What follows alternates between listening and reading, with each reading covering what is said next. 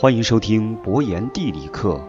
今天我们来了解虎牢关在什么地方。在《三国演义》当中，有一个令人印象深刻的经典情节，那就是三英战吕布。此战既是刘关张三兄弟的成名之战，也是开篇不久之后的一处精彩亮点。该场战事的经过是：十八路诸侯讨伐董卓，围攻虎牢关。一旦虎牢关被突破，京城洛阳将无险可守。董卓深知虎牢关的重要性，不仅亲自到虎牢关镇守，还带来了手下头号猛将吕布。吕布在虎牢关前大显神威，斩杀多名诸侯将领，威震山河。正当各路诸侯一筹莫展，苦无破敌良策时，刘备、关羽和张飞挺身而出，联手在虎牢关外与吕布大战上百回合，最终将吕布击败，从而扭转了战局。由于罗贯中将此战描绘得极为精彩，时至今日，三英战吕布以及虎牢关这处关隘仍然被人们津津乐道。不过，这场精彩的战事在真实的三国历史当中并不存在。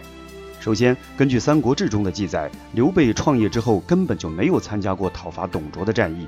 其次，当时董卓帐下的主将也不是吕布，而是凉州籍的将领胡轸。吕布虽然参加了对抗讨伐军的战役，但在其中并没有出彩的表现。既然这个情节是作者杜撰而来，那么虎牢关这处关隘是否真的存在呢？答案是肯定的。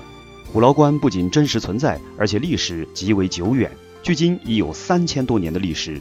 据《左传·穆天子传》及《元和郡县图志》中的记载，虎牢一词最早出现在西周初期的东国国。东国国是公元一零四六年周武王姬发建立西周后分封的诸侯国之一。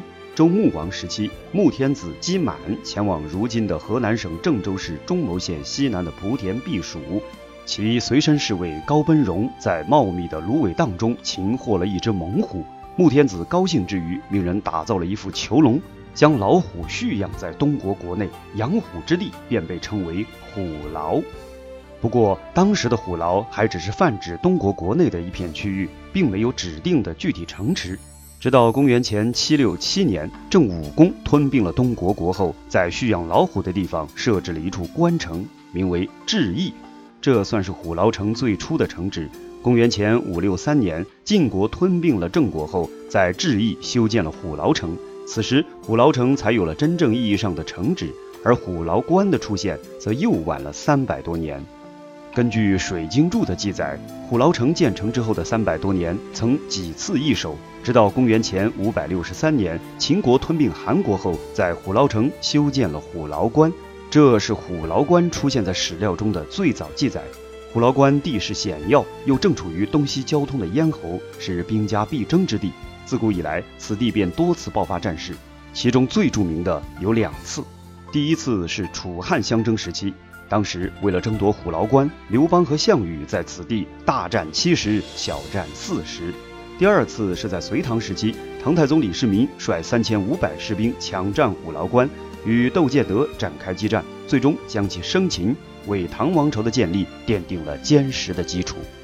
虎牢关在后期朝代更迭的过程当中，曾多次更名，两汉时被更名为成高县，隋朝时期为泗水县和泗水关。唐朝时为五牢关，明朝时为古窑关等等。那么虎牢关的具体位置在哪里呢？根据相关史料的记载，虎牢关曾有新旧两处城址。据《元和郡县图志》及《泗水县志》中的记载，虎牢关古城位于如今的河南省郑州市荥阳市境内的大劈山上。但由于隋唐时期黄河水道的冲刷与侵蚀，虎牢关古城已经残损不存。至唐开元二十九年，即公元七百四十一年，虎牢关城址被迫移至如今的河南省郑州市荥阳市泗水镇，这里又被称为新虎牢关。通过这些史料记载，似乎还能发现一个问题，即虎牢关与泗水关其实是一处关城的两个名字，而并非像《三国演义》中描述的是两处关隘。关于这个问题，在《资治通鉴·诸子语类》中也得到了证实。泗水关自隋朝时以县为名，与虎牢关实际上是一个地方。由于虎牢关地理位置独特，自古以来就是兵家必争之地。